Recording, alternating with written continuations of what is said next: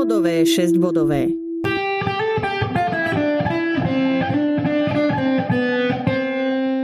Podcast slovenskej autority pre Brajlovo písmo. Informácie o Brajlovom písme, reliefnej grafike a brajlistoch na Slovensku.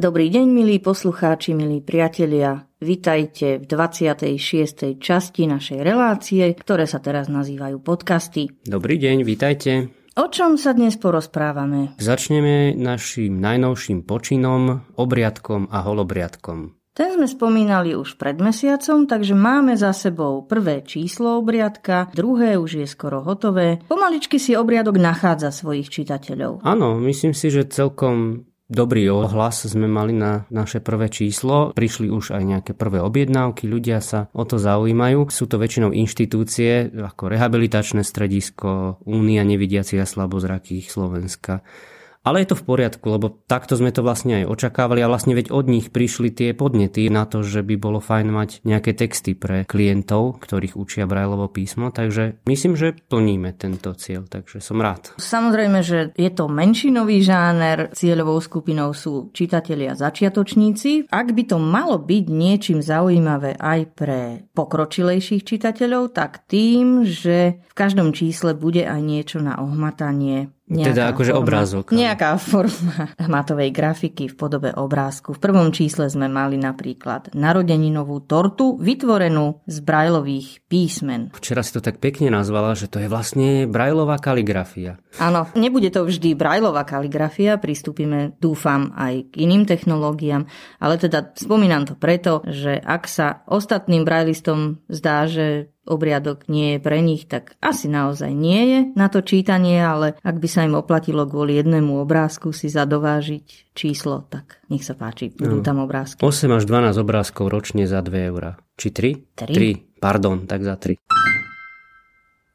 A čo? Prezentácia, až seba prezentácia SABP? Ale tak Čo máme nové v tejto oblasti? Boli sme v kaviarni? No to sme boli. Pozval nás Ondrej Rosík do kaviarne Rádia Lumen, kde sme rozprávali predovšetkým o knižke Abecedidlo. Bola to literárna kaviareň, takže veľmi virtuálna, aj rozhovor prebehol virtuálne. Nezávidte nám, žiadna kávička nebola. Ja som mal na stole v robote. Ondrej nám teda ponúkol priestor odprezentovať abecedidlo a aj prácu SABP vo všeobecnosti a Braille, čiže pre nás je každá takáto príležitosť sviatkom. Ja som naozaj za to vďačný, lebo to je naozaj priestor, cez ktorý sa môžeme dostať k ľuďom a môžeme dať vedieť o týchto našich problémoch a o Brailleovom písme ako takom, osloviť aj producentov nejakých výrobkov, aj možno nejaké inštitúcie. Skrátka som rád, že máme tieto možnosti. No a keby ste toho vy stále nemali dosť, tak aj túto literárnu kaviareň si môžete vypočuť. Dostanete sa k nej buď v archíve Rádia Lumen, alebo sme to aj prelinkovali u nás však. Áno, áno, väčšina vecí, ktoré sú v médiách, tak sa snažíme dávať aj na stránku SABP, aby sa k tomu dostali vlastne aj ľudia, ktorí nenatrafia priamo na ten zdroj, nezapočujú to náhodne, ale teda idú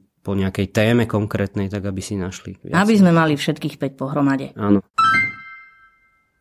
Ďalšia avizovaná novinka už z minulého mesiaca, prepisovacie centrum, budúce pracovisko SABP. Ako sme pokročili v tomto smere? Máme za sebou veľmi dôležité štádium výberu zamestnancov. Počas januára prebiehali pohovory s viacerými ľuďmi, nahlásilo sa nám veľmi veľa šikovných ľudí. Mali sme veľký problém vybrať správneho človeka a verím teda, že sa nám podarilo vybrať dvoch správnych ľudí. No a teraz čakáme na zriadenie samotného pracoviska stanoviska ministerstvom kultúry, zabezpečenie finančné a tak ďalej. Akí ľudia k nám prišli? Čo ich motivovalo? Boli z prostredia nevidiacich, poznali túto problematiku alebo hľadali si prácu? Z akých oblastí k nám prišli a aké mali predstavy o tejto práci? Prišli ľudia z najrôznejších oblastí. Pravdepodobne tým, že sme dali inzerát iba na web SKN, tak väčšinou to boli naozaj ľudia, ktorí sa lokálne nejakým spôsobom dozvedeli o tej ponuke prišli s predstavou, že teda je to prepis do Brajlovho písma. Prevažne teda si mysleli, že je to prepis do Brajlovho písma výlučne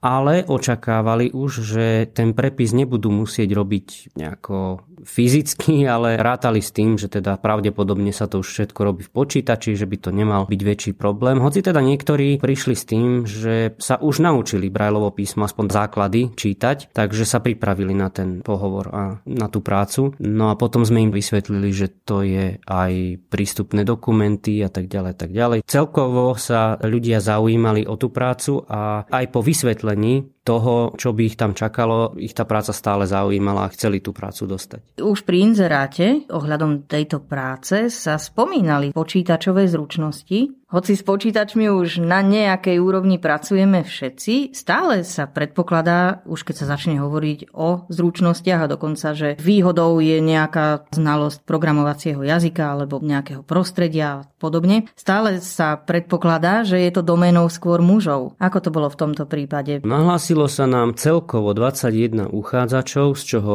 dvaja boli muži čiže 10% mužov, 90% žien. Súčasťou pohovoru bolo aj také mierne vyskúšanie si týchto počítačových zručností. Nerozprávali ste sa len o motiváciách a predstavách, ale trošku ste ich aj skúšali. Tak ako to vidíš? Ako je to dnes s počítačovými zručnosťami ľudí, ktorí o sebe napíšu alebo predpokladajú, že ich majú? Samozrejme, že iba rozprávať sa o tom mne ako si nestačilo, lebo naozaj človek musí vidieť, ako ten uchádzač pracuje s počítačom, ako sa vie vysporiadať s nejakými ľahkými úlohami. Takže určite som to potreboval reálne vidieť, no a tie zručnosti sú rôzne. Jednoducho ten zvyk tam musí byť vidno, že človek vie s tým počítačom počítačom robiť tie veci tak ako si logicky, že napríklad keď dám usporiadať nejaké dáta do tabuľky, tak očakávam, že sa nebudú ručne prepisovať, ale nejakým iným mechanizmom, či už Ctrl-C, Ctrl-V alebo nejakým iným to človek urobí, lebo Samozrejme, že výsledok sa dá dosiahnuť aj prepísaním, ak ide o tabuľku 3x3, no ale ak by šlo o tabuľku 10x3 alebo viac, tak už je to strata času. Čiže ma to zaujímalo. No a úroveň tých zručností samozrejme bola rôzna.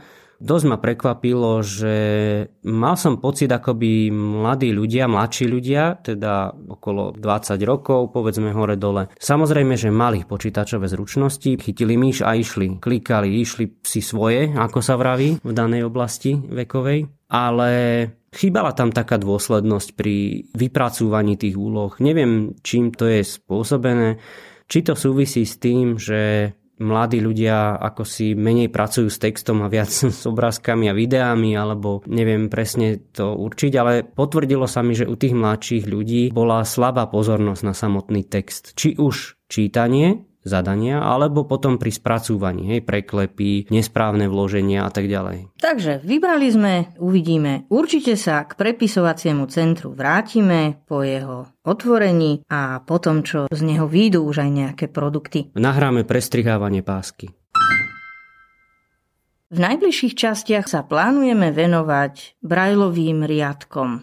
Nech sa v súvislosti s brajlom hovorí o čomkoľvek, ak príde na budúcnosť Brailu, tak to vychádza tak, že potrebuje ešte viac splínuť s digitálnym prostredím a byť v ňom akousi automatickou a rozšírenou súčasťou. Na budúce Michal chystá nejaké demonstrácie, technickú časť o tom, ako použiť Brailový riadok. Tak dnes iba taká ochutnávka. Asi by sme sa mali porozprávať tak celkovo o používaní, nepoužívaní. Prečo je tých riadkov tak málo, ak máme pocit, že ich je málo? Základný problém vidím v tom, že Brajlový riadok nie je súčasťou počítačovej zostavy pri vyučovaní počítačových zručností. To znamená, že či už to je žiak, dieťa na základnej škole alebo dospelý človek, ktorý sa preúča pracovať s počítačom, tak nemá Brajlový riadok ako pevnú súčasť tejto výučby a potom nemá dôvod alebo nenadobudne ten pocit, že by mal ten Brajlový riadok ako si zahrnúť do práce s počítačom, lebo sa naučí pracovať so syntézou.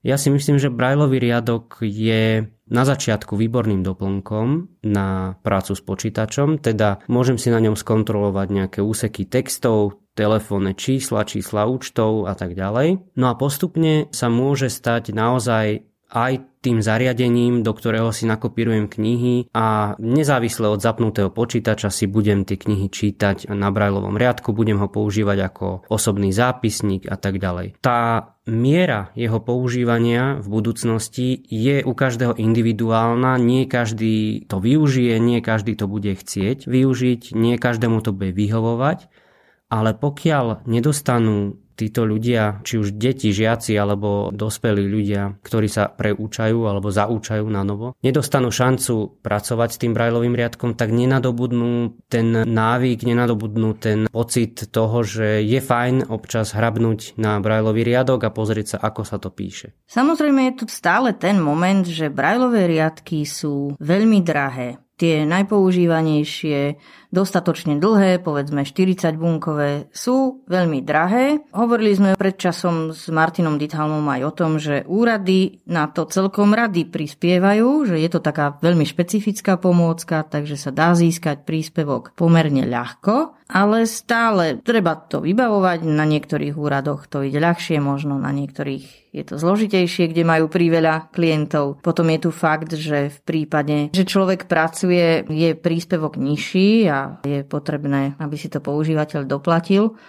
Takže sú tu také veci, ktoré od toho odrádzajú? Áno, samozrejme, tá cena je vyššia. Je pochopiteľné, prečo je vyššia. Je to náročné zariadenie, keď si predstavíme tie bunky, hej, že musia veľmi rýchlo sa adaptovať. Tam ten proces technický je pomerne náročný na výrobu a skrátka vyrába sa toho málo. Jednoducho nie je to pásová výroba. Ale to, čo je podstatné, je, že to, čo sa predáva u nás, Focusy, tak tie nemusia byť jedinou voľbou pri kúpovaní riadku. Je možné si kúpiť treba v Čechách predávajú aj B-Note, ak sa nemýlim, teda kratší brajlový riadok 32 znakový, ak sa mi dobre zdá. Dá sa kúpiť Orbit Reader, ktorý má 20 znakov, alebo 40, ale ten 20 znakový stojí okolo tisícky, 40 znakový viac samozrejme, ale nie sú to 3,5 a 3700 eur ako Focus. Skrátka, dá sa nájsť viacero alternatív, len to nie je také jednoduché, pretože to nepredávame na Slovensku a pretože nie je jednoduché získať podporu od úradu práce na niečo, čo sa u nás nepredáva, ale dá sa to. No a druhá otázka, ktorú si pri tomto kladiem je, že taký iPhone lepší môže stať aj do 1000 eur. Tak ak sme pripravení dať za iPhone toľko peňazí niektorí, tak je to možno aj o tej preferencii, že jednoducho nie sme zvyknutí na ten riadok, že keby tam existoval ten návyk a niekto by ten riadok naozaj v živote plnohodnotne využíval, tak si nemyslím, že peniaze by boli prekážka. Je to taký argument, ktorý samozrejme zaváži, ale myslím si, že by nebol až taký dôležitý, keby tam ten návyk existoval. Pri tejto príležitosti by sme ešte raz mohli spomenúť Európsky dotazník. Dotazník, ktorý vytvorila pracovná skupina pre Brajlovo písmo Európskej únie nevidiacich a v tomto dotazníku zbierame od všetkých brajlistov na svete prakticky informácie o tom, ako používajú brajlový riadok, alebo prečo ho nepoužívajú, či by ho používali. Skrátka je tam 17 otázok, alebo 18, ak sa nemýlim. V rámci týchto otázok získavame takéto informácie, ktoré potom budú základom pre ďalšiu diskusiu, ktorá sa plánuje na maj tohto roku. Vo Frankfurte bude Side City konferencia a na tej by sme chceli otvoriť takú vážnejšiu diskusiu s producentmi brajlových riadkov, aby si vypočuli teda tieto názory používateľov aby sme hľadali spoločne nejaké riešenia do budúcnosti, aby sme sa aj my od nich dozvedeli niečo o ich práci, výrobe tých riadkov a tak ďalej. Čiže budeme tieto rozhovory iniciovať a myslím si, že toto je cesta, ktorou ten Braille v budúcnosti má šancu byť plnohodnotnou súčasťou gramotnosti a života nevidiacich. Zo pár ľudí sme sa spýtali na používanie brajlových riadkov. Nie je to žiadny reprezentatívny prieskum, iba zo pár našich kamarátov a známych. Tak začneme s tými, ktorí ho nepoužívajú. Naozaj aktívni brajlisti. Ktorí používajú brajlovo písmo, ale teda v rôznych situáciách, v rôznych prostrediach a rôznym spôsobom. Pavol Kéry, Anka Matláková a Ivetka Zbránková. Ivetka, ty prvá nám povedz. Používaš brajlový riadok? Nie. Až taký praktický zmysel by to pre mňa ako dôchodkyňu si myslím, že nemalo. Je to aj dosť peňazí, ale nie, to by ma odrádzalo. Ide to, že mne by to až tak nesplňalo účel. Ja potrebujem len také kratšie veci a to si riešim tým pichťákom alebo tak. Jedna vec, druhá vec, asi by ma to zase trošku zdržovalo. Rýchlejšie je pre mňa napísať si čokoľvek normálne na počítači alebo nahovoriť do mobilu. Kvôli tomuto asi s tým súvisí to, že som žúrivý čitateľ a aby to nebolo na úkor domácich prác a na úkor čítania kníh, takže za to. Neviem, no ja som taká stará štruktúra, keby som bola mladšia o 20 rokov, možno by som nad tým veľmi vážne uvažovala, ale takto už nie, neuvažujem. Vyskúšať by som určite vyskúšal, potom ale vzniká tiež otázka, že či by bola nejaká praktická možnosť využitia toho, keď vyskúšam a že kde by som ho využíval, tak ten brajlovský riadok. Čiže keď bežne pracuješ s počítačom, s nejakým internetom, máš nejaké Áno. texty, tak Áno. nechýba ti pri takejto práci, že rád by si si pozrel, ako to vyzerá reálne ten text, ako sa niečo píše, alebo tak. Nemáš pocit, že by si a, na to potreboval. Ja, ja som sa na tým ani nikdy ako nezamýšľal, ale že hovoríš, tak ja by som to aj skúsil, prečo nie? Veď keby už tá možnosť bola vyskúšania, určite by som rád rozšíril svoje obzory, respektíve vedomosti. No, to práve, že nepoužívam. Keď som ešte rozmýšľala, tak e, bol pre mňa cenovo veľmi nedostupný. Teraz už by to bolo teoreticky možné, ale vtedy som ešte pracovala Čiže keďže človek pracuje, tak e, vtedy mu veľmi nízky príspevok na to dajú, alebo napríklad e, dokonca, čo viem, že kolegyňa sa snažila si to jedna vybaviť, tak e, jej proste povedali, že veď so svojím príjmom, veď vy si to môžete dovoliť aj sama akože kúpiť, hej. Takže toto ma dosť akože odrádzalo keď som nikdy s ním akože nerobila, takže možno neviem tak dostatočne oceniť, že aké by mal možno pre mňa úžasné výhody alebo nevýhody. Teraz napríklad ja pracujem zväčša teda e, mobilným telefónom dotykovým, na ten som si fakt ako zvykla. No niekedy si zase myslím, že by mi aj bolo zase výhodné, keby som mala proste nejaký ten Braillov riadok, kde by som si ja prečítala ako pripojený a čítala ja sama Myslím si, že určite by som asi našla, lebo keďže ja mám brajlové písmo rada, alebo s bodkami teda som stotožnená, tak e, ja som presvedčená, že by som proste našla ako to opodstatnenie pre ten Braillov riadok. Potom tu máme ľudí, ako my, ktorí sa k Braillovému riadku dostali v pracovnom procese. A tu som si tak povedala, že nebudem súdiť podľa seba, ale že možno je to tak, že keď už človek príde na chuť tomu používaniu riadka v práci, tak zistí, že by sa mu zišiel aj doma. Mne sa to nestalo, lebo tiež som sa dostala k počítaču na dlhé roky bez riadka a potom prišiel v práci. Tak ako si sa mi to spojilo, že patrí do práce, ale stále ma to nepohlo až k tomu, aby som si ho vybavila aj domov. Ty si to mal ako s riadkom? Ja som riadok dostal, alebo tá, no, zakúpil si kvôli štúdiu na strednej škole, kvôli jazykom a matematike, takže som ho používal v škole. Potom na čas som riadok nepoužíval, lebo na vysokej škole som študoval psychológiu a tam som potreboval skôr tú syntézu a rýchlo čítať knihy, a čiže tam som to nepoužíval. No ale potom, keď som nastúpil do práce v Allianz, slovenskej poisťovni, v súčasnosti už iba Allianz, tam sa mi riadok veľmi zišiel. A to už som aj spomínal viackrát, že tam som pracoval v prostredí, kde bolo veľmi náročné udržať pozornosť sluchom, pretože často sa mi stávalo, že som mal v jednom uchu sluchadlo od počítača, v druhom telefón, do toho telefonovali aj kolegovia, hralo rádio. Skrátka to prostredie bolo neprajné na udržanie pozornosti sluchom. Takže veľmi sa mi hodilo mať pod rukami brajlový riadok s číslami predovšetkým, keď som diktoval nejaké číslo klientom.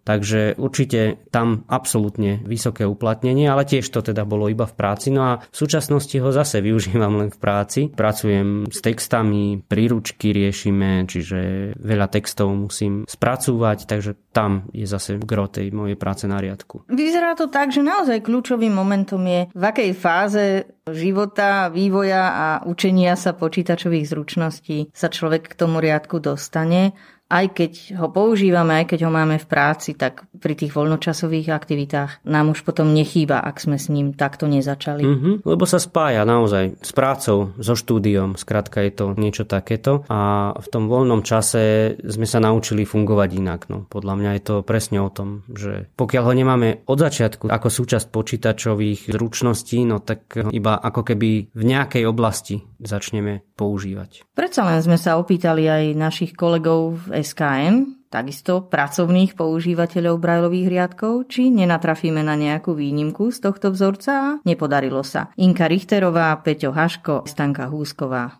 Mimo práce Braillov riadok vôbec nepoužívam, pretože si vystačím s hlasovým výstupom. V podstate by som to veľmi nevyužívala, lebo s tým hlasovým výstupom som si zvykla. Možno je to aj tým, že predtým som vlastne nemala doma možnosť takto pracovať, takže už mi to také nepríde. Ale možno ľudia, ktorí s tým pracujú bežne, tak už im aj doma ten riadok môže chýbať. Nie, mimo práce nevyužívam Braillový riadok. Mimo práce dávam prednosť syntetickému hlasu, ktorý mi veci číta rýchlo a ja si myslím, že takto rýchlo by som nevedel čítať riadkom. No ale keby sme to nepostavili do pozície buď alebo, ale že čítaš niečo, niečo sa zašmodrchá, horšia zrozumiteľnosť alebo zvedavosť, ako sa to reálne píše. Nestáva sa ti to, že ej, aj by sa mi to zišlo, že nie celé texty čítať tým riadkom, ale mm-hmm. ako také doplnkový prístroj, doplnkové zariadenie. Nenašiel by si mu uplatnenie. Tak ja si myslím, že by som to mohol vyriešiť tak, že by som to editoval šípkami, proste vľavo vpravo, aj po tých znakoch. A neviem, nejako som sa nad tým hlbšie nezamýšľal. Akože keby to už bolo, tak by som to asi využíval, ale nejak aktívne, že by som sa snažil o to, aby som to mal, tak to asi nie. Brajlový riadok doma v súkromí nepoužívam, používam ho iba v práci. Zatiaľ si vystačím s hlasovým výstupom, ako nie je to nutné, aby som ho mala. Ale keby som ho mala, tak by som ho asi využívala. Ale nie je to taká nutnosť, ktorú by som si chcela a potrebovala zadovážiť. Ale musím povedať, že pri mojom štúdiu na vysokej škole som používala Braillite, ktorého súčasťou bol tiež taký mini brajlový riadok a ten som pri mojom štúdiu veľmi ocenila. Takže keby som teraz študovala, tak by som asi pri štúdiu ten brajlový riadok aj využívala. No ale aby sme sa nerozprávali len o tom, ako nie, prečo nie, natrafili sme našťastie aj na používateľky Eriku Bursovú a Kvetku Holešťákovú. Používam brajlovský riadok pri počítači, v práci alebo keď čítam knihy počítača, pri mobile nie. Používaš ten brajlový riadok pri počítači ako taký doplnok v kombinácii s hlasovým výstupom. Keď niečo treba presnejšie si overiť alebo tak, tak siahneš po tom riadku, alebo používaš to namiesto hlasového výstupu? Používam to aj ako doplnok a používam to aj ako namiesto hlasového výstupu. Aha. Takže to je rôzne v rôznych situáciách. Čítaš takto aj knihy, používaš, poznáš aj tie knihy, ktoré dávame do digitálnej knižnice, ako službu e-braille? Vyskúšala si si to takto na riadku? Skôr ide o iné knihy. Toto som neskúšala, tú službu, ale mám skôr preskenované knihy alebo nejaké, ktoré mi niekto posunul, že sú dobré, tak tie si čítam cez riadok. Používam brajlovský riadok, hlavne pri textových editoroch, Hlavne si kontrolujem text, pravopis, to je veľmi dôležité, keď niečo píšem, alebo mi niekto niečo napíše a potrebujem si to niekomu preposlať. Viem, že funguje aj ako zapisník, ale mám ho ešte krátko, zoznamujem sa s tým. Zatiaľ ho mám pripojený na počítači, ale určite budem ho používať aj ako zapisník mimo prevádzky počítača. Vrátim sa ešte k tým, ktorí nám hovorili o tom, že Brajlový riadok nepoužívajú a zaznel tam aj taký moment, možno viackrát, že celkom presne nevedia, na čo by ho, ako by ho mohli využívať. A to je tiež veľmi dôležité, aby sa o tých možnostiach využitia hovorilo viac, ale aby sa nové možnosti aj vymýšľali. Ty si mal kedysi predstavu o jednom projekte, ktorý zatiaľ nevyšiel uvidíme v budúcnosti, či sa k tomu ešte vrátime na pôde SKN. Ono nebola to vyslovene moja myšlienka, aby to zase nevyznelo, že aký skvelý nápad som ja mal. V podstate som sa inšpiroval tým, o čom sa dozvedám zo sveta a predovšetkým z Ameriky, kde sledujem vlastne činnosť knižnice a tam, nie je tomu tak dávno, myslím, že pred rokom alebo dvoma možno, spustili taký projekt, že požičiavajú svojim čitateľom nielen brajlové knihy na papieri, ale začali požičiavať aj brajlové riadky. To znamená, že zapožičajú čitateľový riadok a do ňoho mu nakopírujú priamo knihy, o ktoré má záujem a v rámci tejto výpožičnej služby si ten čitateľ riadok môže u seba ponechať, používať ho na čítanie kníh a vždy, keď mu knihy dôjdu, tak si môže stiahnuť, tie riadky majú oni pripojené na svoj server a jednoducho dá sa to priamo stiahnuť si tie knihy. Taký obdobný projekt som mal teda v hlave aj ja, chcel som tiež niečo také, len zatiaľ na Slovensku nie je také jednoduché realizovať tento plán, pretože tie riadky, ako sme spomínali, sú drahé a nie je možné vlastne zatiaľ zabezpečiť to, aby sme mohli riadky vyslovene požičať na nejaké obdobie čitateľom. To nám však nebránilo pýtať sa ľudí, o ktorých vieme, že čítajú brajlové knihy, či by si ich chceli vyskúšať takúto možnosť. Čítať si knihy aj z brajlových riadkov. Určite. Keby bola taká možnosť, tak určite áno. Keby to bolo jednoduché, tak by som čítala aj tak. Môže byť aj papierová, ale aj toto som čítala. Čiže otestovala by si takúto možnosť. No, A v čom by si videla výhody takéhoto čítania? Nazvime to pomocou elektronickej čítačky. Tak výhoda už je tá, že vlastne neprenášať veľa kníh alebo veľa zväzkov, keď chcem čítať jednu knihu tak e, tu by som určite mohla mať viac kníh a mohla by som to prenášať a stále by to vážilo rovnako. Tak by som si tam mohla dať viac kníh a nebolo by to problém tým prenášaním. Nebránim sa tomu, lebo však e, veda postupuje dopredu a človek nemôže zaspať na Vavrino. Záleží od toho, čo. Napríklad časopisy by som si v tom vedela predstaviť, ale takú knihu mať brajlovský riadok na bruchu a čítať to, tak mi to nejde, alebo ľahnúť si na bok väčšinou, tak čítam knihy, tak mi to príde skôr lepšia verzia knih, ako sú teraz. Ale určite by som sa nebranila aj tej elektronickej podobe, len proste už skôr časopisy a také nejaké odborné literatúry alebo čo by som potrebovala, ale knihy ako také, čo čítam si vo voľných chvíľach lepšie mi je zobrať knihu a čítať si knihu. Určite sa tomu nebránim, no. Ono to je len možno, že sila zvyku, alebo potom, keď človek si zvykne na jedno, no tak bude to preferovať, ale neviem to tak povedať. Zatiaľ mám bližšie, určite mám bližšie ku tej brajlovskej knihe, lebo takto som ešte tie knihy elektronické nečítala. Áno. Potom by to už bolo iné, hej, keby som si ten systém osvojila. Ja myslím, že hej, áno. Áno, to by som určite. Ty tie knihy aj prenášaš, cestuješ a tak, možno, áno. že by si aj vymenil papier za nejaký malý riadok. No, možno aj hej, akože, ale tak určite vyskúšať a potom takže ako ďalej, no. Vyskúšať by som to vyskúšala. Ja rada skúšam nové veci. Tak ja si myslím, že áno, že prečo nie? To by som veľmi rada teda vyskúšať. Možno, že by sa mi to ešte aj lepšie čítalo ako niekedy potlačený papier. No, keby to bolo ešte aj prenosné, tak ja si myslím, že možno ešte by som to aj uvítala.